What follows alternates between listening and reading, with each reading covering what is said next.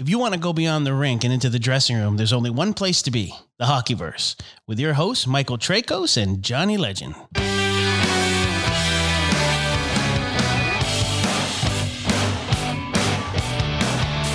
Well, the woke mob appears to be at it again, folks. That's how some are reacting to the news last week that the Quebec Major Junior Hockey League, you know, the place where Sidney Crosby, Mario Lemieux, and countless other N H Lers learn their crafts at as junior players, will be, get this, banning fighting next season. And when I say banning, I don't mean you'll get a penalty, a five-minute major. I don't, I don't even mean you'll just get kicked out. No. What they're talking about is suspending you if you drop the gloves. As the French would like to say, tabarnak, sacre bleu, say it ain't so. Now, the details need to be finalized, and already there's been opposition, mostly from retired goons like Luke Gadsik, who said, you wouldn't be in the N H L if there wasn't fighting in junior, but you know, this shouldn't be surprising. You can argue all you want that fighting is a part of the game and that without enforcers, star players like Sidney Crosby and Connor McDavid will be getting hacked, whacked, slashed, and cheap-shotted whenever they're on the ice, but the fact is fighting has been going the way of the wooden stick for some time now. Yeah, there's fighting and there's fighters, but not the same way as when Bob Probert and Ty Domi were patrolling the ice. And let's face it, teams don't have to have those guys because they can't afford those guys. You you can't spare a roster spot for a guy who's going to be on the ice for maybe five minutes in a game. So yeah, get used to it, folks. Fighting is going away. And is that such a bad thing? Like, I know Major Junior has fighting, but the N C double A, you know, the place where just as many players come out and play in the N H L, they don't have fighting. It's not hurting that product. So we'll see. We'll talk about that and much more on the Hockeyverse. You just found the world's latest and greatest hockey, sports, and entertainment podcast. This is the Hockeyverse. On today's episode, we answered your questions, but this was after an introductory conversation where we talked about fighting, the Leafs, the league, and our lives, and much more. By the way, check out our show notes for timestamps if you want to fast forward to your favorite part.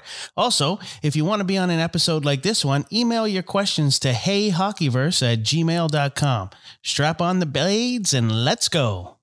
How you doing there, John? I'm doing fantastic there, Michael. So let me guess. The, the guy who always comes over here wearing his Ken Baumgartner jersey, what's his opinion on it? Um, I don't know. What do you think? What yeah. do you think? What do you think? What do you think Ken Baumgartner and Garth Butcher and Brad May are sitting around in a bar talking about after that news?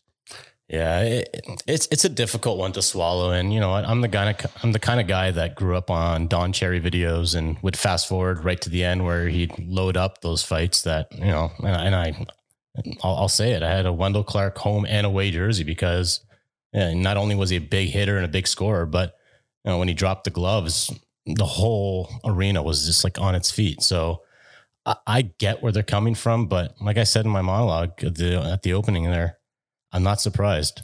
Well, I mean, look at, well, what did we talk about last episode was the shootout and how much it sucks and it's boring and nobody wants to see it. But what does everybody want to see? When is everybody out of their goals. seat? Goals and? More goals. More goals? Like goals in the face? So, see, do you think it's going to fly, though? I don't think it's going to fly. I don't think it's going to. There's no way it can't make it to the N H L. But then I never thought the pitch clock would make it to Major League Baseball either. Now, it's been... This isn't like anything new. Like I, I remember writing stories in uh, about the C H L about how they were taking away the idea of like repeat fighters and trying to get the quote unquote goon uh, out of the league. And David Branch, who uh, was the commissioner of the C H L and, and the O H L at the time, uh, still involved. Um, he, he explained that, you know, they are a feeder league. They are a developmental league and they're a league of teenagers. And if you're going to develop players, uh, you're going to develop them to be players, not fighters. So I, I get where they're coming from. The only question is, can the N H L follow? And will, well, first, will the O H L and the W H L follow the Quebec uh, Hockey League's lead? And from what I understand, it is politically motivated. Um, apparently, during the lockout, and this is from the reporting of René Lavoie, Um, out of Quebec, that the Quebec government uh, ingested something like two million dollars into the junior hockey franchises to keep them afloat. And now they're saying, you know what, part of that agreement is, yeah, we don't want fighting in the game. It it doesn't uh, sit well with them to have teenagers fighting. Like I said, the O H L and this in the W H L, that that's the one to really watch and to see if this is going to be a trickle down effect, because, you know, still, I think, I don't know what the numbers are, but it's something like seventy percent or sixty percent of N H Lers come from the C H L. So, you know, if they're banning fighting there, it's suffice to say that there's probably going to be fewer and fewer fights at the N H L level, because there's not a whole lot of Europeans uh, coming out of like Sweden and Finland who are fighters. And same thing with the N C double A, where you can't fight there also. Yeah. But th- does it cause, does it cause the potential? If, so say they only ban it in the C H L and then those guys finally make it to the N H L, but the N H L hasn't banned it yet. Now they don't know how to fight. What's going to happen? Is that a safety issue? Yeah, yeah, but you say you don't know how to fight, but well, a hockey fight is different than a street fight, right? There's we actually all know places that. to learn how to fight. Well, wasn't it Bob Probert used to take boxing lessons? Yeah, now they all take M M A stuff. Yeah, like you remember Kevin Bieksa and he had that Superman punch. Yeah, I remember the suit. He he did it more than once too. Yeah, he landed it once like perfectly though. It's funny. You'll go to like a uh, practice and it'll be like midweek or maybe even like a Sunday, where there's not a whole lot going on. And at the end of the practice, you'll see, like, I remember like Colton Orr or Jay Rosehill back in the day would be grabbing some of the younger guys and just being like, hey, if you ever get into a fight, here's how to tie up a jersey. Here's how to, you know, basically protect yourself. So, and that old guard, it, it just feels like it's a changing of the time, man. Yeah. And you know what? You're not going to convince us like the older guys that it's good. That that taking hockey, that taking fighting out of hockey is good. You're not going to convince any of us that. Well, how, how do you feel? Like spontaneous fight versus stage fight? There's a difference, right? Yeah, there's definitely a difference. Stage fight, okay, maybe that's getting a little old. That's for entertainment purposes only. But yeah, there's none of those guys really left in the league anymore. Nah, uh, like like there's a couple. Like even a Ryan Reeves, uh, who's the guy? Delorier, like a Tanner Jeannot. Um, who was in Nashville. Now Tampa Bay picked him up as a rookie. He had something like uh, twenty Tampa fights. Bay, Pat Maroon. Yeah. Uh, maybe Tom Wilson will do a staged fight, but I don't even know if he'll do that anymore. Yeah. I think the Leafs getting like Luke Shen and uh, Jake McCabe. I, I think they went from like something like bottom five in the league in fighting as a team to like top five or well, something. Well, as soon as those two guys came to the team, they were the league, the Leaf leaders in fights, yeah. Both of them. So there you go. One and two, right? I used to, I don't know. So like I said, Ty Domi, you remember him as a Leaf. You remember Wade Belak. You remember Colton Orr. And then there was that shift where all of a sudden the guys on Toronto's fourth line were, you know, face-off specialists or penalty killers, um, guys of that ilk. So yeah, it's, it's weird. Like Colorado, they win the cup last year. I couldn't tell you if they got into a single fight in the playoffs. I don't remember one in the in the Stanley Cup final. Like there was chippiness, and I think that's always going to be there. And if there's a spontaneous fight, it's still going to there's still going to be a place for it. But man, if you get kicked out of the game and suspended, like that that opens up a whole can of worms that I don't think the leagues are really thinking about there. Because let's say you and I are on the ice together on opposing teams. You're, what jersey are you wearing today? Davy Keon. Perfect example. You're Davy Keon. I'm not Davy Keon. And I'm trying to get Dave Keon out of the game, possibly in a playoff series. And I'm trying to get you out of the playoff series or out of a game and then out for next game. Well, yeah. I'm going to do whatever I can you're, to get you to drop the gloves. You're just going to go drop the gloves with Austin Matthews or, you know what I mean? Or start mouthing off yeah. to him to the point and just, you know, just getting right under. It's going to be more dangerous. You're going to be sticking them and slashing them and you're going to break a finger maybe you trying ever, to get them to fight you just to even drop the gloves, right? You ever get into a hockey fight? Yeah. Yeah. In fact, it's funny because my little guy just started hockey on the ice, kind of, kind of behind a couple years because of the old lockdown stuff. Yeah. But he's standing outside and he goes, "Hey, do I have to fight today?" And I go, "Before the game?" Yeah. I go, "No, buddy, you don't have to fight." And he was upset. John, you taught him well, John. I, I didn't teach him any of that. That's the thing. That's just from him watching it. So how, how did your fight go? My fight? Yeah. Oh, it was good. That's pretty much all I'm good for, standing in front of the net and fighting. Yeah, you look like a guy who could probably handle himself. Yeah, I can I can do okay. That's pretty good. Well, I'm a pretty big dude. I'm two thirty. And then, what are you, five? five ten. Jesus, man. Yeah, yeah I'm so, square. So you're the guy that would get run out of the league if there was fighting. Oh, one hundred percent. Yeah. yeah. You'd be like, don't take away fighting. You're taking away my uh, my lunch money there. Yeah, my, my joy. I just looked it up. So number one in uh, fighting majors this year, looks like it's um, Minnesota with thirty-one. And the Leafs are in twenty-seventh with nine. Jeez.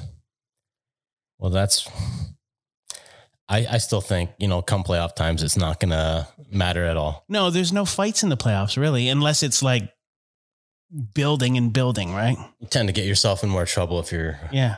going running around. Maybe in the first round. The first round is just mayhem, right? Here's the thing. Tampa Bay is in third. thirty fights this year. And that's probably because of Tanner. I bet you Tanner is their, uh, their team leader, even though he fought all those fights probably uh, with Nashville. Yeah. It's funny. It's like I'm on Twitter today and everyone's freaking out about the Leaf lines. We're like, why is Alex Kerfoot on the top line? And I, I can't believe they got Matthews saddled with Yarncroc and Kerfoot. And why is Schenn not in the lineup in the bottom six? And I'm just like, guys, it's March. Yeah, they, it's meaningless March right they're, now. They're they're just throwing stuff around. Yeah, let them play around. And it, it, but it also kind of raised the question now. This whole end of the regular season, and you could probably go back, what, two months? It's been completely meaningless. Yeah. Like Toronto's not catching Boston, and this was probably true back in October, as it is in March. And they're not going to get, fine, they might lose home ice advantage to Tampa if they're not careful, but they're, they're not going to be a wild card team. No, no way. And I think he's just playing around. I think he's resting. You know what I mean? You don't want to get anybody hurt. Like, look what happened to Ryan O'Reilly. Like, he's going to be a huge part of the playoffs. Yeah. It's weird. It's like, I don't know if it's a problem the N H L has, but it kind of is a problem where it's like there's there's little buzz around Leaf games right now because of what we just said. Like, there's there's no there's no stakes. No. The only stakes is stay healthy. Like, Matthews isn't gunning for sixty this year. It it just feels like we're just kind of like in a waiting pattern right now. Can you imagine what he would have to do to hit sixty, though? He's score like three goals a game for the rest of the season. He scores in bunches, but I don't know about that. That's a lot of bunches, though. Yeah. So last time we talked about uh, Connor McDavid getting seventy. Mm-hmm. So now there's eleven games left. He's still on fifty-eight, but he got two assists the other night. Yeah, he's a freak, eh? No, but that did you see that game in San Jose? Parts of it. Yeah. Just the highlights. Yeah, it was crazy. It was old school. Old school Edmonton is back. It's like three games in a row. Uh, Norris Trophy candidate, finalist, what favorite, Erik Karlsson on that that San Jose team. Yeah, I was got into, I got into it the other day with someone about is Erik Karlsson like should he even win the Norris because he's what is he like top five in points something like that like he's he's gonna put I mean, there's a question is he gonna get one hundred points this year? Well, what was the argument that he doesn't deserve because San Jose is just garbage? Yeah, but is it's not team based. It's an individual award, right? Yeah, but if you're doing it for a team, like you're putting up numbers on just like a joke team, and his plus minus is like, I want to say he's a minus. I'm going to look this up. If yeah. if Erik Karlsson's a minus and he's going to get one hundred points. If you want to go I, beyond the rink and into the dressing room, there's only one place to be. That's your, that's your phone. John, I can't, I can't escape your voice. Oh, man. My God. I can't escape. I'm flattered. Where was, what was I talking about there? In, in case you, in case you didn't hear it through the microphones, uh, old Michael turned on his phone and I was talking to him in our last podcast. You know what it is? It's that's the only way I can go to sleep, John, mm. is to have you whispering uh, in my ear. I can make you some custom stuff if you want. Oh God! No, thank you. Go to sleep. But it, okay, so Erik Karlsson right now, eighty-seven points, seventy-one games. That's a minus fourteen. Ah, that's tough. Like, that's that's a tough decision. So he plays on a garbage team. That's probably why he's a minus fourteen because he's the only guy. But like, it's a defenseman award, man. Mm. You're minus fourteen, putting up all those points. Like that makes something, it, that something's makes not it, right there. That does make it an argument. So I talked to him. I remember he was in the running for a Norris back when he was in Ottawa.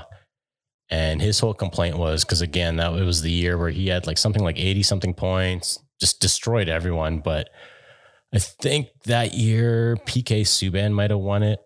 And there was a lot of talk that Shea Weber should have won it. And then Carlson was like, hey, it's not really fair because I play on a bad team. And I was like, well, yeah, I get where you're coming from. And he's like, well, but if I put it on, play on a good team, I'm not going to put up points because I don't need to do that. Mm-hmm. It was kind of like that.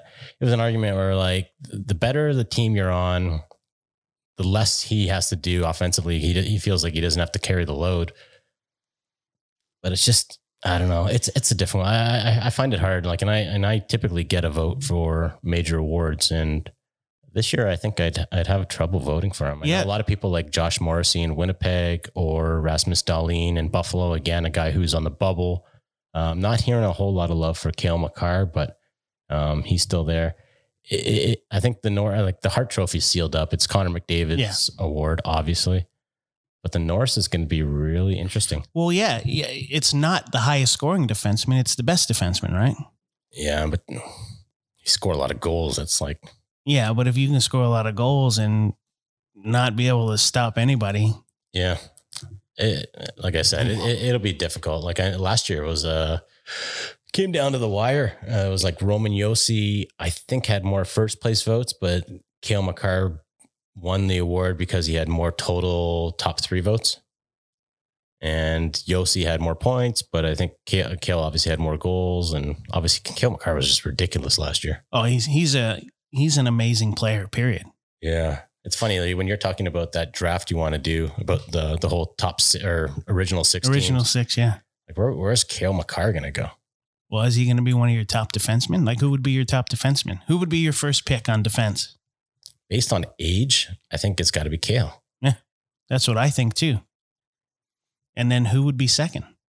Probably Adam Fox, maybe. Adam Fox, yeah. That Moritz Sider's pretty good. I don't know what you're basing it on. The guy out of Detroit. Owen Powers, another guy. I don't know. It's not Morgan Riley. No. Man, what no, a year he's having, eh? How many, def- how many defensemen would that be? thirty-six. thirty-six defensemen you'd be picking. Right? Is Morgan Riley top thirty-six? Uh, I don't know. He's not mm. top ten. No. It's weird because when last time when the Olympics were supposed to happen, there was a lot of like, is it going to be Morgan Riley on that team? Is it going to be Darnell Nurse? And now it's like both guys. You're like, hell no, mm. neither guy. And I, I like Riley a lot. I think he's he's solid. I think he's a one B. Yeah, he's solid. Like you can count on him to do what he's supposed to do. Yeah, and he, that's really what you want, right? But he he's not he's not in the Cale Makar. No. Victor Hedman, Adam Fox. He, he's not in the, in that class of player yet. You know, defense is one of the the in the league is one of those ones that doesn't have a gradual drop off. Right? It's there's the ones and then there's the yeah. You know what I mean? No, I hear you. There's like like you don't have a Cale Makar and then an almost Cale Makar on the same team. Yeah, right. Devontae's, remember how good he was, but he also played with Cale Makar, and he was going to get on that Olympic team just because Cale was going and they're, yeah. they're a tandem, right? Which is like, that's why a lot of people are now talking about when the Olympics do happen again, Zach, everyone's penciling in Zach Hyman as a top line winger. Um, really? Because of his, he he's playing with McDavid, I guess. With yeah. McDavid. It's I like guess, the whole Chris Kunitz Crosby thing. And Crosby, yeah, I remember that. Because you're like, like why no is one, he on the team? Because no one can play with Crosby. That was the argument. Lo and behold, anyone can play with Crosby. Well, yeah, I could play with Crosby. Yeah. I just stand in front of the net. Maybe not you. Just stand in front of the net. You can hit me anywhere you want. Yeah. Uh, I, I I hope we get an Olympics back. I, I, honestly, like to not have an Olympics since what are, how far are we going now? We've skipped two, right? Yeah. And the other one was like, the games were on at like two in the morning. So yeah. no one was watching, or five in the morning. Yeah. The best one was the, the golden goal one. What was that? two thousand ten two thousand ten I was there for that one. I, I remember exactly where I was watching that game. Where were you? I was laying on the love seat my wife was pregnant with my daughter sitting on the couch. Yeah. And she was, oddly enough, probably the last time she watched hockey with me. And that was twelve years ago. Wow. thirteen years ago. And it was amazing. I remember jumping up. Like it was, uh, the whole game was amazing. Yeah. I, I'd never like, so it was weird. It was like, I was in the overflow press box, which was in the five hundred level. Well, you were actually there. I was there in the, whatever it's called, Rogers Arena or something, mm. G M place. I can't remember what they call it now. And, uh, so I was, I had the laptop on the, literally on my lap because like I said, it was, I was in the overflow area. You can imagine how many media was there. And I've never been in like it. I've never experienced the earthquake, but I imagine like what I experienced that day, that day was probably the closest to it. Oh, I can imagine. The whole place was just shaking. I can imagine. The only, the only time I had anything like that is I was at the, the Blue Jays playoff game, the bat flip game. Oh yeah. Yeah. I was there and it was insane. Oh man. I watched that one at home. Yeah. yeah. It was insane. And so then, I can't, I can't even imagine how the hockey in a smaller place. Oh yeah. And then I was on the subway. I remember after. So my story that night day was, uh, I was on the Iginla watch. Mm. So they had me like, okay, listen, Calgary needs an Iginla story. So regardless of what Jerome does, you got to write Iginla today. And he was the one that passed. He it passed down. it. Yeah. He passed it to Crosby. It was the whole Crosby yelling Iggy. Yeah. And I, and apparently Iginla didn't actually see it. He just heard Iggy and he just knew Crosby's open. Get yeah. him the puck right now. Yeah. And, uh, well, you know where Crosby's going to be, just like, you know, where Ovechkin's going to be. Uh, what an insane game. And that was the one for it was the last event at the Olympics. And I think it was like Canada broke the record for most golds at an Olympics with that one. And being on the subway, coming back to my hotel, the place like the subway car I was on erupted in O Canada twice. It does. I think, I think every subway in Canada does that when anything happens. Oh, really? Yeah. Cause the same thing happened after the, after the bat flip game. It was O Canada on the subway. Not O Toronto. No, it's, it's, that's Canadians, right? We go straight for the national anthem. Uh, that's, that's a weird one. Speaking of Ovechkin, what do you think? What do you think? You think he's going to make it? To what? Gretzky's record? Yeah. Yeah. I think so. I think so too. I mean, a lot of people are mad about that now. Why? Uh, the whole, he's still got like Putin's like, it's got like a picture of him like hugging and kissing Putin on his Instagram. Yeah. We're going political again. I mean, the guy's not, he, he's not, he's not on a warship and he's not flying a, like he lives in, he lives in Washington. You don't, you don't know how he spends his weekends. No, I, I, I'm with you. It's, you know, I, I, I used to like the idea of like, I didn't know anything about a player. Like when he left the ice, mm. like the less I knew, the better. I couldn't tell you like, oh, what does Wayne Gretzky do on his off time? Like, well, I, I imagine he just played hockey and hockey. Oh, well, yeah. I know what Wayne Gretzky does on his off time. Oh, Johnny, Johnny, Johnny legend here. I know what Wayne Gretzky does. Johnny, time. How'd you get that nickname, by the way? That's um, obviously not your, no, they gave, they gave it to me, um, at the radio station. Ah, it seems like kind of one where it's just like, all right, like it's like when friends of mine call me T-Bone. It's like, come on, man, you can't come up with a better one than that. But you like legend. Yeah, it's good. It, like it fit, it fit. And then once everybody got to kind of, kind of got to know me as that, then it had to stick. Yeah. Right. Even when I was doing acting and stuff, that was Johnny Legend. Yeah. Johnny Legend. It just seems like you're like a Mortal Kombat character or something, or I don't know. Not, not quite. Not unless there's one that can eat Whoppers. Yeah. My nickname, you know, like I've never been like when you have a name like Tracos, everyone just calls you that. But uh, I had a column uh, for the Sun, tracheotomy. Oh, boy. Yeah. And then I got a lot of people calling in or writing in saying, you're so insensitive. My husband had a tracheotomy. And if you had a tracheotomy, you wouldn't think it would be fun to call yourself the trache. I'm like, buddy. Oh my God. Do you remember when there was a time when people didn't have a place to voice all of their social justice and virtue signaling? I think we call those the good old days, John. Yeah, I think so. I was trying to explain that to the kids today. You know, there was a time when we sat in the car where there was no Wi-Fi hotspot. You know, what, you, what did you do? What did you do then? Well, we just parents. sat there and waited till we got where we were going. and we listened to our dad's music,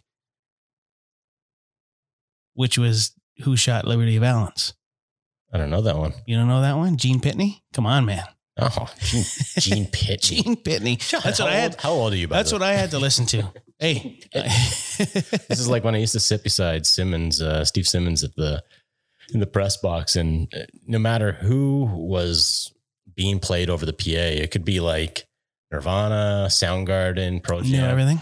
He's like, he just, no, he wouldn't. Like, he would oh, just he be like, no, he, he, you know, he'd be like, oh, who's, who's this band? I was like, what do you mean you don't know this band? Like, he would only know bands from nineteen seventy-five and earlier. Oh. And then anything after that, it was like, yeah, you know what? I, I'm finding, like, I noticed just talking to, talking to my daughter, and she's talking about, do you know this band? I'm like, no, I never heard of them. Then you look them up on YouTube or something, and they got like eight trillion views of their song. I never even heard of them. Well, you're listening to Gene Pitney. Well, I'm not.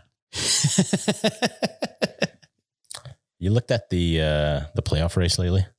No, not since we talked about it the other day. It's pretty much the same. Yeah. I mean, it's not going to change much. Do you kind of, like, I'm kind of hoping that there's some new blood in there. Like, I know we were talking about Pittsburgh the other day, and yeah, I can't imagine Crosby missing the playoffs, but at the same time, if you were to ask me, would I rather see Pittsburgh again, just getting their teeth kicked in by Boston, or some new blood? Like, let's say Buffalo. I'll take the Sabres, man. I'd like to see Pittsburgh kick the crap out of Boston. Get rid of them in the first round. Yeah. Are you one of those like Toronto fans who's just like, screw the Bruins? Well, I don't like Boston. I think it's because I don't, I mean, they don't seem, oh, Marchand's a likable guy. If he's not on the, likable? If he's not on the ice. Okay. Like, he's done some stuff that I've seen, and I'm like, that's pretty cool. Like the one time he grabbed, you see the one when he grabbed the kid's cell phone camera from the crowd, took it in the dressing room, made him a video. And then when he came back out after intermission, he, oh, okay. he gave it back to him. Yeah. He's, and he, he, he stirs it up on like social media and stuff. I actually kind of like him as a player. Yeah. Like, geez, man. Yeah. Well, that's what I mean. He's the only one that I kind of, kind of do like, like he does that stuff. Like when he face off, when they're getting ready for the face off, and he steps on the guy's stick, yeah. breaks it. Or, or remember when uh, Jerry was going to flip a puck to a Boston fan, and Marchand, he had it on his stick. Marchand skated around the net and grabbed it off the stick and fired it, fired it down the ice. Pure pasta. But it was a Boston fan. He's like, no, no, no. You're a Pittsburgh player. You don't flip a puck to a Boston fan. Oh, only Marchand and the only Bruins. Only Marchand have... and the Bruins can do that. Yeah, but I thought it was hilarious. Yeah, you got you got to respect Boston though, man. Like that team, no, no one was picking them to go be first in the league. No one, no, no not even Boston fans are picking that this year. Mm. What a surprise, man. Well, did their goaltending situation wasn't really. You know what I mean? At the beginning of the season, you're like, I don't know. Yeah, I don't know about these two guys. It doesn't matter who's in net for Boston. I no. Think. Uh, I'm convinced. At all. I know Swayman is Swayman, and he looked good last year in his rookie year, and Ullmark has been uh, lights out for them. But and what if Boston, or what if Buffalo still had Ullmark? And he had garbage. This season. He'd be garbage there, because everyone Buffalo has is garbage in net. I guess so, yeah. Like, it's just, I don't know. I... I I think Buffalo is ahead of Ottawa when it comes to who's going to make noise um, first, because they've got so many top end guys in Buffalo. Um, yeah, I want to see some new blood in this year. I'm kind of tired of seeing like, oh, the Islanders again, and Pittsburgh, and, you know, Washington looks like they're going to miss the playoffs. Like, it's, it's kind of good. Some turnover. I thought Boston was also going to do that. I, I, I thought this year we were going to see almost like half the teams that made the playoffs last year were going to miss the playoffs. And here we are again. It's just like same old, same old. Yeah. Well, I, is it a, is it a money thing? Oh, it's just like, like, is, is it a money thing? Like the teams that we don't see, is it because they're not spending the money on the players? I mean, they're just trying to make the cap floor, right? Well, in Buffalo's case, they've got so many young guys that you're just saying, okay, one of these days, like, like they're going to flip the switch and finally learn how to win. And say the same thing about Detroit, say the same thing about Ottawa. Um, Montreal still a little ways away. But it's hard to flip that switch. Yeah. And everybody thought that Detroit was going to do all right this year. Again, yeah. Right. And they just can't put it together. I think there I think there is a lot to playing together for a while. I don't know. When you you know what I mean? And also when you bomb out and you're like you're in a rebuild mode, man, that kills the culture in your dressing room. Don't tell me it doesn't. Oh, for sure. If you go in knowing like, oh, we got to play the Leafs or we got to play Boston or we got to play Sydney, like I mean, like if you, if one year you're complete crap and you, you, you know, like the team is crap and you know that they're just gunning for a playoff spot, that it's, it's hard to go from that to next year. Okay. Now we're going to start competing. If you've got more or less the same guys who were there for that crappy year. Yeah. That's why Toronto was very smart in the sense that not only did they bomb out for Matthews and they got Marner the year before and Nylander the year before that, but then they went around and said, okay, Phaneuf, you're out of here. Lupo, you're out of here. Kessel, you're out of here. J V R, okay, out. Eventually, Kadri, he stuck around, but then they got rid of the old guys that were just kind of like sour. In they the were room. used to losing. Yeah. yeah. They didn't want guys that and were used nothing to Nothing against them, but they were just, yeah, they were just used to losing. Speaking of getting guys out, what about uh, that Magic trade? The only one that do until this year that Dubas made that was any good was getting rid of David Clarkson. Remember? Oh man, they, that was the untradeable contract. You remember? Yeah. Did he get rid of him? I thought mm-hmm. I thought it was Dave Nonis that got rid of For, him. For uh, Nathan Horton, remember? It was his like his first move, wasn't it? That was that was Nonis. Was it Nonis? Yeah. So I he, thought it was he Dubas signed him, and then he he made the trade. Oh. Get him out. What's Nonis doing now? He was with Anaheim. I remember seeing him at the like World Juniors in Vancouver. And then when Anaheim was against Nashville in the playoffs, I remember running into him. You know, I know Nonis is like, he, he's in that kind of category with probably J F J, where a lot of people don't, they look upon that period of the Leafs as just like a, it was a big stinker, but man, he, he was... So I don't, it, it was tough because he, he had Phil Kessel, you had Phaneuf, and he was expected to just make the playoffs. It wasn't as easy as, okay, well, I'm going to, I'm going to go into a rebuild mode. So yeah, he, he gambled on a lot of wrong guys though, and gave out some pretty bad contracts. And they kind of, they kind of, Austin Matthews first year, they kind of lucked their way into the playoffs. They weren't supposed to make the playoffs that year. No, like when you, they were the, the worst team in the league, and the next year they were a wild card team and looked really good against Washington. You're yeah. going, hey, first step. Yeah. Yeah. And that's where we thought, hey, maybe this is going to change, but well, yeah. That's tough. How many years later? All right. What do you think? We going to take some questions? Want to take some questions? I, I have, I happen to have some questions here there, Michael. All right. Are you going to read them off? I'll read them for you. All right. Okay. So we got, Let's see from, how you do with the names here. I, I see some, oh man, I see some, what is that? Five syllables. I, okay. Good I'm, I'm going to practice that, that next one while you're talking. Okay. Okay. From Pat Rus- Ruscio. I think it's Ruscio. Ruscio. What will happen if the Leafs don't make it out of the first or even second rounds to the team or goalie situation? Samsonov has to be the man. He does have to be the man. Yeah. I was thinking that today, like just when, when thinking of stuff to talk about is, are they even going to try Matt Murray and that in the playoffs? How about this? If the Leafs win two rounds, who's the player we'll be talking the most about? Is it going to be Samsonov? Is it going to be one of those core four? Who do you predict, John? Leafs are in the uh, conference final right now. Who, who was the story in those who, first two who rounds? Is, who turned it around? I have a feeling it's going to be Nylander. Yeah. I, I have a feeling there. that it's going to be Nylander's going to light it up. He's going to carry everything he's done this season right into the playoffs. Yep. And he's going to light it up and he's going to drag everybody else with him. If they get to the conference final, I think that's what will have happened. Do you see what they're doing with their lines right now? I know we're like, who cares about what they're doing with the lines, but it looks like, and I agree with you with the Nylander thing. I also think it's going to be a guy on their third line, whoever's on their third line, maybe all three guys in the third I, line. I like, I like Achari. You think Achari's going to be I like on Achari?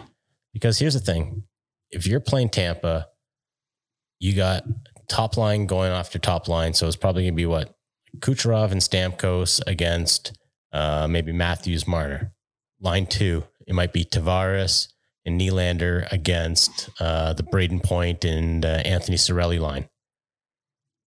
They're going to just, it's it's going to be almost like, okay, check them off. Okay, we're going to check them off. Okay, now it's the third and fourth lines who are going to do the damage, and uh, who, who scores the most out of those lines. And that's kind of where they got caught with Tampa Bay last year, is their third and fourth lines were better. Yeah. Who was the guy? It was Nick Paul. Was yeah, the story, Nick remember? Paul. He didn't he score two goals in that last game? Scored two goals. So now you, you look at what Toronto did, and getting Ryan O'Reilly, I think, was such a, a big Huge. move. As you, long as he's healthy and he can be productive. Do you think that they'll stick him on the third line? Or is he going to play in the second line with well, Tavares? And so that's what I'm saying. Look at what Toronto's doing right now, because they've got Matthews with Yarncrook and Kerfoot. And I know that's just playing around. Oh, that's definitely playing around. But don't be surprised if their third line, if or if they go with three balanced lines versus load up the number one line, load up the number two line, and then the number three looks like a mishmash. I wouldn't be surprised if like either a Nylander and or a O'Reilly is on that third line, just for the sake of, hey, this is where we can do our damage, because our third line is better than Tampa's third line, or that's got to be the hope, right? Hopefully, yeah. Well, that's why they did what they did. I think that's what they were thinking at the deadline, around the deadline, making those moves. I think yeah, they were man. thinking, we have to beat Tampa Bay. You need depth. As, yeah. as many goals as Austin Matthews and Mitch Marner and Nylander and Tavares can score, playoffs come around, you need that production from that third line. Yeah, it's one hundred percent. It, it's so instrumental. And We're, every team that wins the Stanley Cup proves it. Oh, yeah. Like, I know at the end of the day, you look at the scoring leaders in the playoffs and it's the usual suspects, but scroll down a bit and it's the team that got like, like we said, like, remember that the Charlie Coyle from Boston a couple of years ago did damage against Toronto. It's the, the Lars Ehlers from Washington. There's always one or two guys that, well, what was there? Was, wasn't it Paul? He got more goals in the playoffs than he did in the regular season. Yeah. All put together. Yeah. So back to Samsonov. Yeah. He's got to be the guy too. Yeah. If, if we're saying that, you know, what Samsonov was like dog crap in the first couple of games, and it's it's Matt Murray's show. Ooh. Matt Murray, first goalie since Ed Belfour to have four consecutive four goal games. He scored four goals? Four goals against. Oh. Yeah. Since Ed Belfour two in oh five oh six. Yeah, then that's good, isn't it? Oh, that's the oh five oh six. oh five oh six, yeah. Oh, no. that's not, that, that wasn't a good Ed Okay, Belfour. first Leaf goalie. First Leaf goalie, not first goalie. All right. First Leaf goalie since Ed Belfour, oh five oh six. Where are we going next there? Where we're going next, Evan Minchopoulos. Whoa, I think Got we it. nailed that one. Got it. Do you think Kyle Dubas will be fired if the Leafs don't make it past the first round of the playoffs? I think that's an easy one. You think so, eh? Well, no, we kind of talked about it before. Who's going to replace him? We talked about it before. At the same time, there's optics, right? Yeah. Like, they might have to fire him just because they have to fire him. Not, yeah. not because they're going to package. Is it Shanahan, Dubas, Keefe? All well, three? How many years are left in Shanahan's five-year, ten-year plan? Uh, remember, Shan- remember the five-year plan? It was the Shanahan plan. When did the five-year plan run out? Or do the last two years of the lockdowns and everything don't count? And yeah, I don't know. Do does, bubble, he get a, does, does he get a mulligan count? in there somewhere? I don't know if the bubble counts. Uh. I. Th- I know we talked about it, but I honestly, it's, when you when you think about it, okay, Leafs lost in the first round, and you look at who has to answer the bell. Someone's got to have to answer the bell. Yeah. Well, like you you talked me out. I said, yeah, like definitely he'll be fired, and then you kind of talked me out of it. And I'm like, yeah, yeah, you're right. There's nobody. Yeah. There's nobody to replace him unless it's going to be Jason Spezza. And teams are sniffing around. Like, don't forget, like, Kyle Dubas isn't going to be unemployed for long. No, he's too young. And he built, like, here's the question. Do you want a team that can be top of the league? And I'm, I'm saying Toronto's top of the league when you're in the top five. one hundred percent they're top of the league. You want a team that's consistently top of the league year after year after year, and like the San Jose Sharks, can't get it done in the playoffs? Or do you want to be like a Carolina Hurricanes from those early two thousands where you win a cup and then you miss the playoffs for like the next ten years. Mm-hmm. Yeah. As long like as, as a fan, what do you want? As long as the Leafs keep it about hockey and not about business, then that's definitely the way to go. Cause eighty-two games is a lot longer than a playoff run. Absolutely. That being said, there's only so much a fan base in an organization is going to take. But has there been, have you heard, other than the questions that we're getting where people are asking, do you think he should be? Is there, we got to get rid of Dubas? Like, I'm hearing the opposite. Keep I'm, him? I'm hearing that there's already a contract in place. I'm hearing that there's two or three teams sniffing around, um, ready to snatch him up. And in the same way that, you know, once, if the Leafs ever make Nylander or Marner available, there, there's teams ready to snatch those guys up. Mm-hmm. Like, I, I get it. There's a lot of angst in the city and there's a whole lot of impatience, but you look around the league and you talk to other general managers, other scouts, just hockey people. And they think that the Toronto media is crazy for even suggesting that Kyle Dubas might not be the G M next year. Yeah. Yeah. Especially like Especially what he did at the, at the trade deadline, where what? he answered every, everything that the fan wanted, fans wanted. Grit, toughness, Ryan O'Reilly, Luke Shen. Like th- they were actually names that fans were saying, we want this guy. Been asking like, for Luke Shen for two years. I have been. Yeah. And he literally said, okay, you, you guys think you're a better G M than me? Fine. I'll get those guys that you want. I wanted Muzzin too, when, before he came for a couple of years. And eventually and, the, eventually the focus has to go on the guys on the ice. Mm-hmm. Like I, I'm looking at this Leaf roster right now and I'm going, okay, the goaltending is the, is the goaltending. And it's more, but it's it hasn't been, goaltending. It hasn't been bad. No, I was just gonna say it's less about Toronto's goaltending and more about what they're going to face in the playoffs. Yeah. The goaltending has been actually Samsonov's been great this year. I think so. So yeah, I, I, I keep going back and forth because I'm like optics, like it's hard to imagine you'd bring back a G M after this much failure, but he kind of did everything that everyone would expect. Like, There's there's no kind of second guessing right now. I almost feel like he could just kick up his feet and say, okay, I did all I can. I'll, I'll see you guys after the playoffs yeah, and let the I chips agree. fall. He got all the pieces that he needed to get, right? He saw the holes this year. He fixed them. Good luck telling that to well, Joe Fan out there. You talk, you talked me into it, but the snap, the snap reaction is, yeah, he's gone, because traditionally that's what happens. The what team doesn't heads. make it out of the first round. There goes the G M. Heads on spikes, man. Pitchforks and torches and all that stuff. All right, where are we going now? We're going to Dave A. McCarthy. Do you think Cali Yarncrook will score twenty? Is he a top six winger? No. Uh, the second one, no. No. Um, a twenty-goal scorer isn't a top six. Isn't a top six winger. So, so Dave, uh, Dave's a friend of mine. Writes for uh, N H L dot com. Mm-hmm. And him and I bet at the beginning of the year. I said Yarncrook's going to get twenty because he's going to see some time with the top six. And where is he at now? eighteen? seventeen, seventeen goals. He's only played sixty-two games. Well, wait a minute. The Leafs are playing right now. All right. Well, by the time this airs, Yarncrook might already have a hat trick. Yeah. That'd be awesome. Hey, and uh, on the last podcast when I said, who's Bobby McMahon? Got an assist tonight. There we go. What do you, what did you think so of I apologize. Cali Yarncrook? He could be one of those guys that, you know, every playoff has those uh, surprise performances. He could be the Paul. He could be Nick Paul. He could be the Paul. You know what? I, I kind of like him. I like I said, if if Cali Yarncrook is on your top six, that's a good thing because it means it means you got somebody else good on the third line. Exactly. And like you said, anyone can play with Matthews, or you said about McDavid, but I think the same. Yeah, anybody true. can play with Matthews too, I think. That's the whole thing. Everyone gets bent out of shape. Oh, no, Matthews has got to play with Marner, or he's got to play with Nylander. It's like the guy's making, what, eleven million, eleven and change? He scored sixty goals.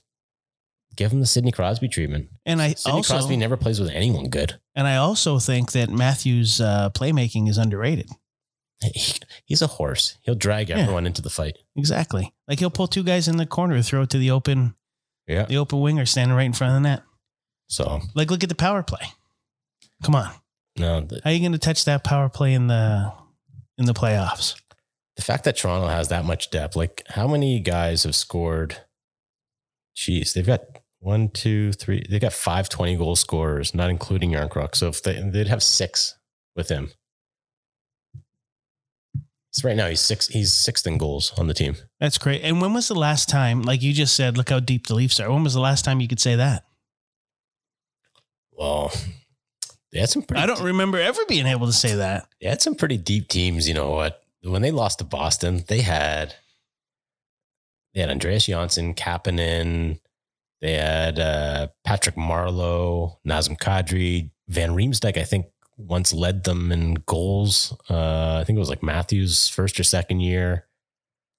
There, I almost feel like the Leafs like frittered away a couple opportunities there mm. where they had such like, they had a lot of guys on entry-level contracts that were, that hadn't got paid yet. Mm-hmm. Like, yeah. I think like, remember Matthews, like first three years in the league, he was getting league minimum, right? Yeah. Just that rookie contract. Martin, yeah. the same thing. Nylander, the same thing. And then that was, that was the time. Like you look at when Chicago won their first two cups, like Kane and Taze were both on entry level. Yeah, deals. they they were because that was the storyline. Yeah, and they could afford like the Bufflins, the Andrew Ladds, all those guys, even the Penguins when they went to the final back to back years and they won the the second time they were in. Malkin was still on as an entry level, so that's the thing. It's like Kale McCarr, I think. Wasn't getting his big money until this year. Yeah. Yeah, because he was still on even last year, right? Like who's who's underpaid on Toronto? Underpaid? That's Nylander probably at six point nine million. And that's crazy because everybody was upset when he got that contract, remember? Yeah. And so. I can't remember who it was, but somebody on the radio said, you're going to love that contract one day. And I can't remember who it was, but... Was it me? Maybe, might have been. Maybe I read it. Maybe. All right. We got one more. Do we have time for one more? Yeah, we, we got time for one more. We got time for a bunch more. And speaking of Dustin Byfuglien, one of my favorite players to watch in the, you like in, in modern hockey. Yeah. Yeah. Would you Still, like him better as a defenseman or as a forward? I just like watching people bounce off him and try to hit him. I, you remember that when he dragged two guys from uh, Vegas out of the pile? Yeah. Yeah. Just grabbed them by the back of their shirt and dragged like that guy was. It was like a guy grabbing his like two pups from uh, a dogfight or something. And when he taught uh, Vander Kane that lesson, when he came in all big hot shot, and he took all his clothes and threw them in the shower. You like that? Yeah, I love. That's but mean. I love no, but I love when a guy will do that and be like, "Listen, little kid, I know you're taking pictures on Instagram with your money to your ear like it's a phone, but that doesn't play in here. Not in my locker room, boy." Yeah, old school hockey culture, eh? It's like the Lou Lamoriello. Don't come in here with facial hair. Now the guys, geez, man, you see what they come rolling into the game. Oh my god! I don't even want... Looks like they're wearing like pajamas, man. Dude, put socks on. You play hockey. Hockey happens in the winter, man. Socks is the least of the problems. no, I should just... not be looking at a grown man's ankles. Sorry. Why are you looking at a grown man's ankles? Because he's not wearing socks, boy. Oh boy. All right. Where are we going next there, Johnny? I don't know. I don't have any more questions. All right. I got one here. This is from Mike Sharabura at Toronto Mike S. When N H L players complain about escrow, what percentage of them actually understand what escrow is and how it works? Ooh. Do you know escrow. what escrow is? I know what escrow is in terms of a real estate transaction. Well, I'm sure it's, that doesn't help us, does it? Well, it could. It's, somebody's holding your money. Yeah. Somebody's holding your money till the paperwork clears. I wonder how many players care about that. Like even, so I, over my career, I've had to cover a lot of, oh, geez, board meetings and C B As and labor strifes and, it always comes down to money and always comes down to escrow and uh, H R R. And let's be honest, the, each team nominates one guy to deal with all the union B S. He has to go to all the meetings and report back. That guy understands it, or that guy might care yeah. about it. Well, that's why you have agents and managers and... It's interesting though, because what they do care about is that the cap's not going up. True. And I think if you talk to most hockey players and most hockey fans, particularly ones of cap strap teams like the Toronto Maple Leafs and Edmonton Oilers, a lot of them are scratching their heads as to why ticket prices continually rise. And you've got a new team in Seattle. You've got a team in Vegas that is doing gangbusters at the gate. The Ottawa Senators, apparently their value has like quadrupled from when um, Melnyk purchased the team. And yet the salary cap is like inching up. And when you compare league salaries in the N H L to the M L B or the N B A or the N F L, frankly, it's a joke. Well, it's all supply and demand, right? It's it's a popular sport in Canada. It's a niche sport or a regional sport in the U S. Yeah. And it doesn't help that the Leafs and the Rangers haven't gone to a Stanley Cup final in quite some time. Um, that that affects it. I, I know just from the newspaper industry, the fact that no Canadian team has gone the distance, as much as Canadian fans love their hockey, you still can't sell a fraction or a, a large segment on them on the fact that it was Tampa Bay and Colorado this year. Like no one really, or last year, I don't think as many people cared as they probably should have. Well, exactly. And, and like I said before, we're kind of, we're kind of robbed of some of the West Coast good hockey because of what time it's on. Yeah. But like I said, like, a lot of the whole T V rights deals, and those are coming up soon. A lot of that, a lot of those issues around money can be solved with some successful, you know, a successful run by the Toronto Maple Leafs. And it's it's not the same seeing Ottawa or Calgary or Edmonton go the distance as it is Toronto. Let's face it, this market is huge. Mm-hmm. And, and have, it's not just Toronto. It's not just in Toronto where no, the Toronto no, fans no. are. It's it's everywhere. It's yeah. like, hey, this this podcast is called The Hockeyverse, and that, that was a nudge, nudge, wink, wink at the whole idea of Toronto is the center of the they, Hockeyverse. They, they've always said Toronto's the center of the Hockeyverse, and a lot of people in the West don't like that. It's true. And I remember getting into it with a guy from Vancouver, uh, one of my editors, and he said, "Why are you always writing the Toronto Maple Leafs? You're a national columnist. Why? Well, every column you write, something about the Toronto Maple Leafs. You write about the Maple Leafs like five times more than you write about any other team." And I said to him, "You know why that is?" He goes, "Yeah, because you're in Toronto. That's all you care about." I said, "Can you look at my numbers?" I mean, what do you mean? Well, look at my stories. Look when I write about Toronto, and look about what the numbers are when I write about Vancouver or Ottawa or New York or whatever. And I go, pull up any team. He's like, "What are you getting at?" I'm like, there is a difference, man. Like I, I can write about anything about the Leafs or talk about the Leafs on the radio, and it gets shared all over, not just Canada, North America, mm-hmm. globally. I've got friends from Sweden who cover hockey, and all they ask about is the Leafs. Well, we had some of the best Swedish players on the Leafs, right? It's just, Sundin, it's Salming. Yeah. yeah. It's like, let's face it. Toronto's a big city and there's a lot of passion. Yeah, whether they like it or not, it's the biggest city in Canada. And we used to joke that, you know, win or lose, even the worse the Leafs are, the the more attention the team gets. But, you know, not getting out of that first round has hurt the bottom line at Rogers. It's hurt the N H L. Well, look how much money they make. If they made it to a second round, how much is that on the bottom line? Yeah. Right? Like how much? That's a ton of money. The ratings would be huge. And like we're saying, it wouldn't just be in Toronto or Canada. I think in the States, they would care more than if it's like Colorado, because Colorado's in the final. People in Colorado care about it. And people in New it. York don't care about no. it. But if the Leafs are in there, hockey fans and casual fans are watching. Well, I, I, I really only watched it because I got to finally watch Nathan MacKinnon on a regular basis. He's awesome, man. Eh? I, I I said it, and I said it last year, and I've watched Nathan MacKinnon. I've known about Nathan MacKinnon since he was fifteen years old, and I had no idea he was that fast. Yeah, he's a bull, man. Yeah, I had no idea. Yeah, he's powerful. Powerful stride. It's, Strong dude, man. That was a fun series to cover. Do you remember mm. when they did all, like, all the small things in the in the crowd? Yeah, and they were all singing it? Yeah, yeah. they, they they cut the music, and the whole crowd's just still singing. I have a cool video of that, and on my phone, but uh, well, we're gonna get the uh, the old Hockeyverse social media up and running.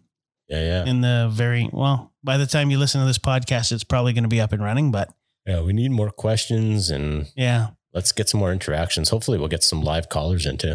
We can take video questions too. I we will set it all up on the website. You can send in video questions and we can play them on the YouTube. Okay. Well, how are we doing for time there? We are. Should we, should we call this a, a night? We could probably call it a night. I think I had a story. I had a story about Dougie Hamilton that I'll save for, uh, save for next, uh, next cast. That's, that's called the teaser. The teaser. Yeah. Dougie Hamilton. And it was before he was drafted. It was actually right after he was drafted. I covered him. Who was he playing for? Was it Niagara? I remember going to a game and he was like seventeen at the time on the same team as Ryan Strome. And I was like, okay, I'm going to do a feature on Dougie Hamilton. I think it was, I want to say it was like right before the Olympics, and both his parents, his parents met at the Olympics. Mm. One was like, uh, oh geez, I'm going to screw it up. I think one was like a rower. The other one was in some other sport, and they met in the Olympic Village, and they had like, and then they won the, gen- basically Dougie Hamilton won the genetic lottery because yeah. both his parents were Olympians. And his brother too. And his brother, uh, Freddie Hamilton. Yeah. And you could tell this kid was, yeah, he had won the genetic lottery when I met him, because he was out in the hallway. He met me. Yeah, just uh, come off the ice. He was wearing just uh, shorts and uh, and no no shirt. And I was he's farm I was, he's farm boy strong. Yeah, he he could have like picked me up with one hand. It yeah. felt like he's farm boy strong for sure. So that's super grip. Exactly. All right. Well, thanks for listening to the Hockeyverse. As always, if you've got a question, you can send it to heyhockeyverse at gmail dot com. Follow us on Twitter, Facebook, and we're on Instagram. We're not on Instagram. We will yet. be. We yeah. will be probably by the time anybody listens to that. Yeah, pictures of John with his uh, bare ankles. My bare ankles. Um, and we're going to have a YouTube channel up, but uh, yeah, keep listening, and uh, playoffs around the corner, and this is going to be your place to, uh, you know, we're, we're going to be chatting a lot of Leafs. And a lot of Leafs. We're going to start doing some live stuff too. Exactly.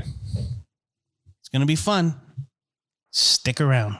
Thank you for listening to the Hockeyverse. If you enjoyed this show, please share the love by leaving us a five-star rating and review on iTunes, and by introducing the Hockeyverse to your friends and family. Also, be sure to check out the hockeyverse dot com. While you're there, sign up for our newsletter. It's specifically written for you, the diehard hockey fan. From insider news to opinion and analysis, our N H L-focused newsletter will entertain and equip you for the conversations of the day. We thank you for your support, and until next time, this is the Hockeyverse.